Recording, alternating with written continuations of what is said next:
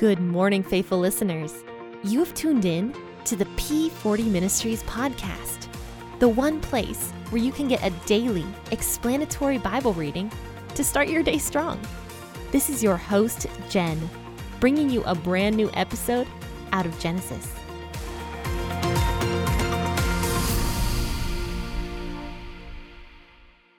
Hey, faithful listeners, happy Monday, and thank you for tuning in to the P40 Ministries podcast this morning with me, your host, Jen.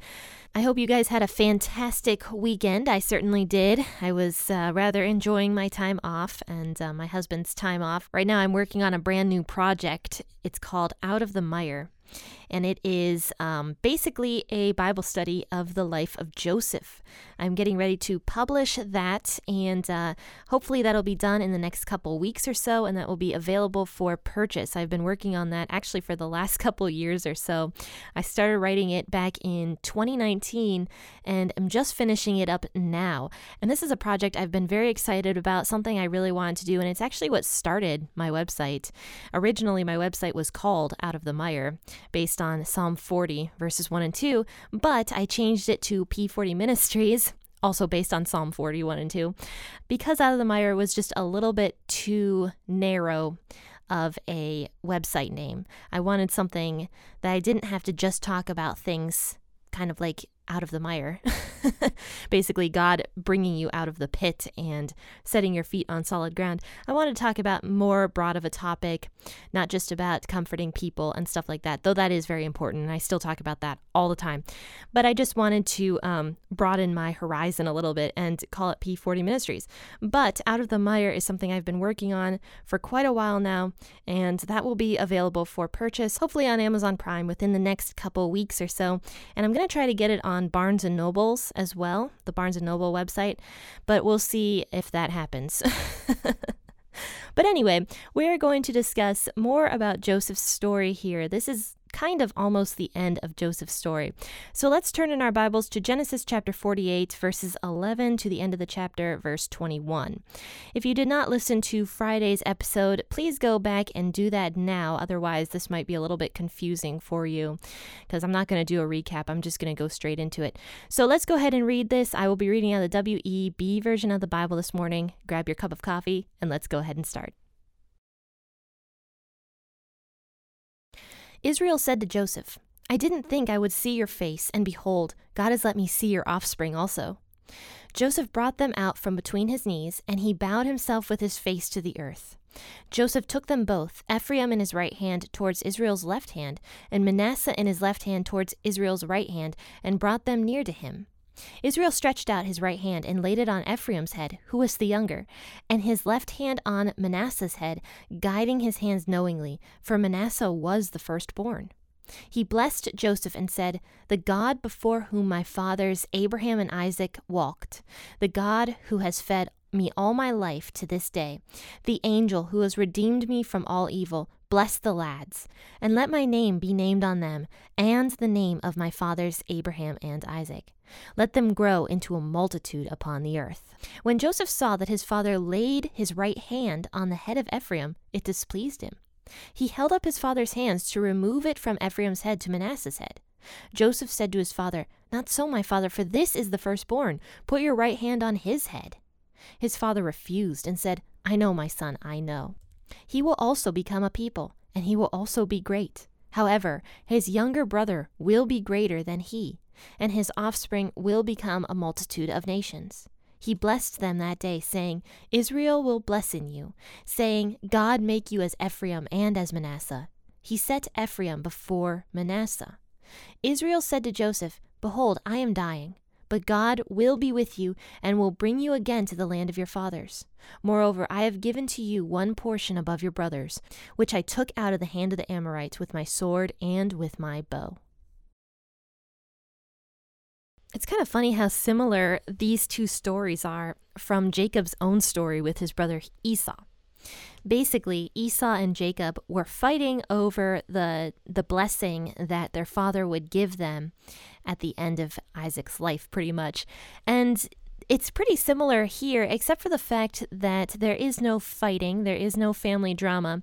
Manasseh and Ephraim, who are Jacob's grandchildren, are now being blessed.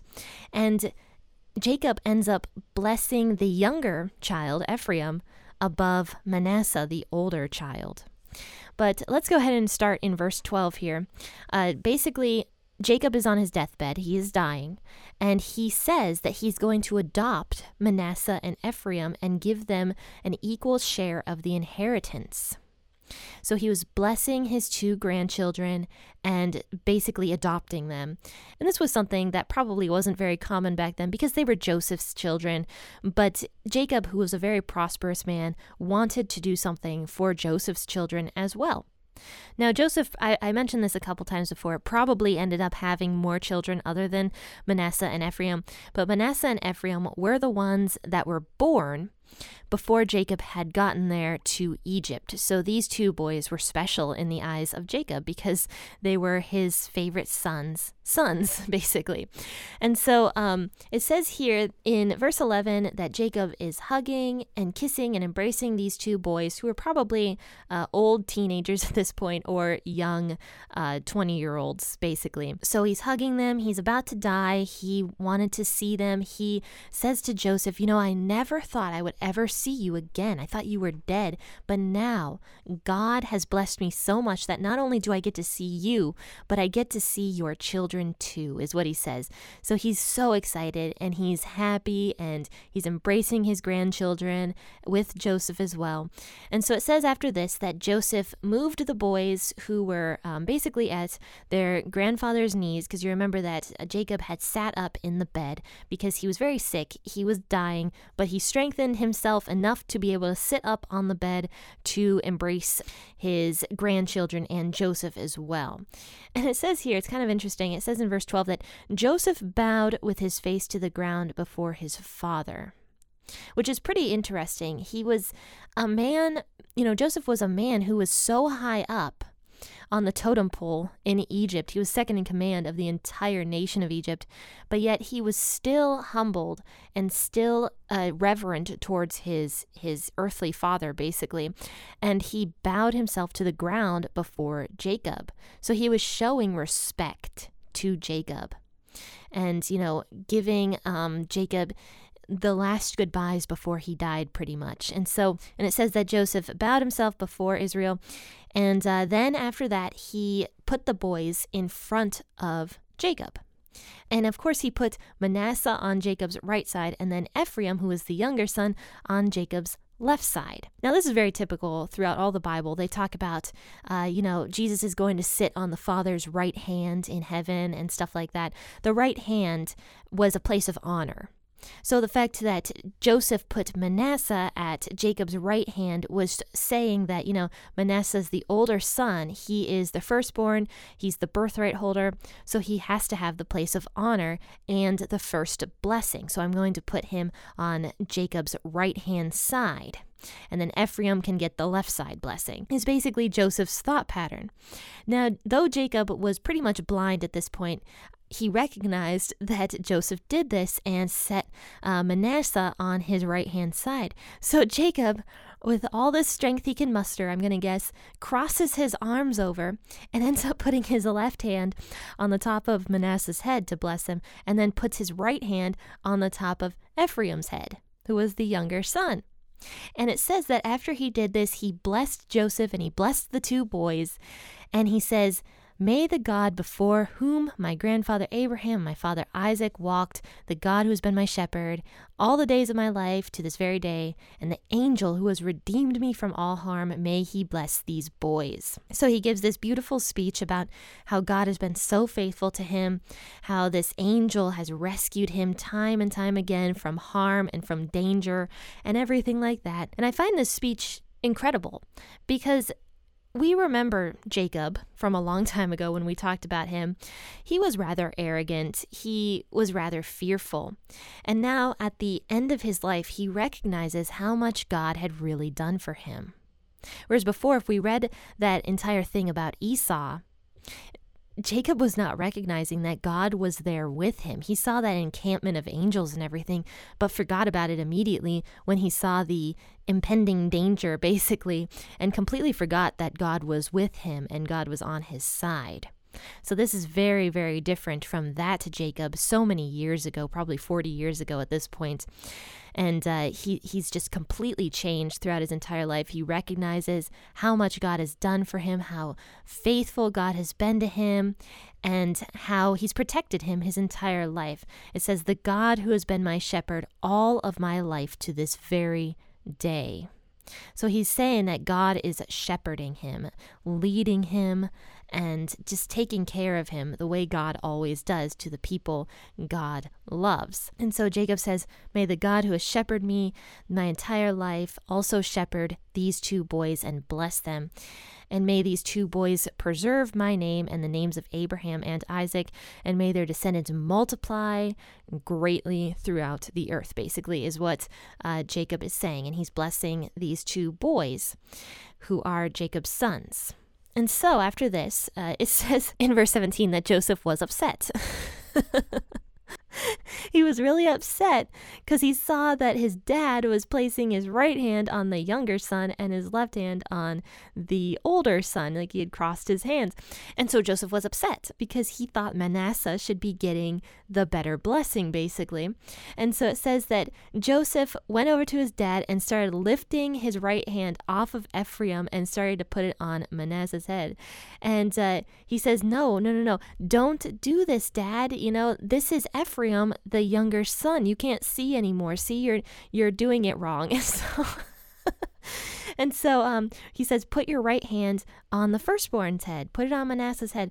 But it says here in verse 19 that Jacob knew exactly what he was doing and he completely refused. And he was like, No, I, I understand that. I understand. He says, I know that I am crossing my arms over. And he says, Manasseh will become great. Like, don't worry you know, Manasseh is going to become a very great people, but his younger brother will become even greater. Ephraim is going to be a bigger tribe.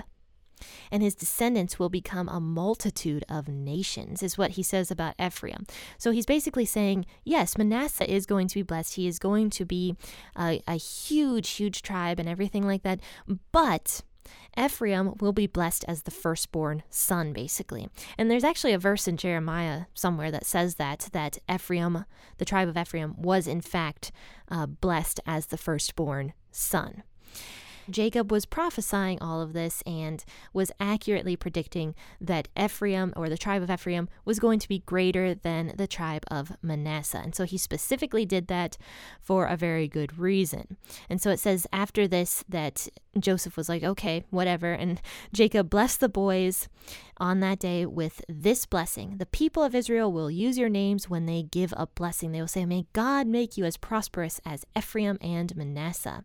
And in this way, Jacob put Ephraim ahead of Manasseh. Because, um, yes, though Manasseh was going to be prosperous, the, the blessing of the people in the future times would put Ephraim ahead of Manasseh. May you be as prosperous as Ephraim and Manasseh. And the thing is though, though this is a very similar story to Jacob and Esau so so many years ago, maybe even a 100 years ago at this point because I think was was Jacob 137 when he died, 147 I think. And um, yeah, this would have been about a 100 years prior that Jacob and Esau were fighting over this very same thing about the blessings and stuff like that. But now, Manasseh and Ephraim, it doesn't say that there's any hostility between these two boys. And perhaps that is the case. Perhaps Jacob just nipped that in the bud so hard because of his entire um, family dynamic that he grew up with, and he did not want his boys fighting in the same way. So perhaps that is why Manasseh and Ephraim, there is no hostility here in this sense. Uh, Jacob probably did not want that with his own kids, with everything that had happened to him growing up. So maybe Manasseh and Ephraim were raised a little differently than Jacob raised his own children. But anyway, that's speculation. But after this, it says here in verse 21 to conclude, it says that Jacob says to Joseph, I'm about to die, but God will be with you and will take you back to the land of your ancestors. And he says, I am going to give your brothers also a good portion of land. But you have an extra portion of land that I took from the Amorites with my sword and bow. So that's kind of a confusing statement because we don't know anything about this this this land with the Amorites here that Jacob talks about. So at one point in time, though the Bible does not talk about this, at some point in time, Jacob had gone to war with some Amorites over a piece of land, it looks like. So basically, he's giving that extra piece of land to Joseph's two sons, and that is why Joseph has an extra portion. Um, just because he has two sons. Joseph himself did not become a tribe of Israel, just to throw that out there, but his two sons became the two tribes of Israel. And also, um, you know, everybody says there's 12 tribes of Israel, and kind of technically that's the case. Manasseh and Ephraim, I believe, were considered a half tribe basically, you know, Joseph's sons were considered a half tribe, but also the tribe of Levi, who was the fourth born son. Kind of, they were a tribe, but they didn't own any land. So sometimes they're also left out of the 12 tribes of Israel, if that makes any sense. And we'll, we'll discuss more about that in the next chapter because basically Jacob is going to break down all the different tribes of Israel between his, his 12 sons. And uh, yeah, that'll be that. So we'll talk about that on Wednesday. So join me then at 6 a.m. to discuss uh, that next chapter, Genesis 49. And we are almost done with Genesis, by the way. We have one, no, I'm sorry, we have two more chapters of Genesis before we are completely done. And then we are going to be on season two of the P40 Ministries podcast. Yay! So that is very, very exciting to me. But, friends and faithful listeners, I'm going to ask that you have a fantastic rest of your Monday and happy listening, and God bless.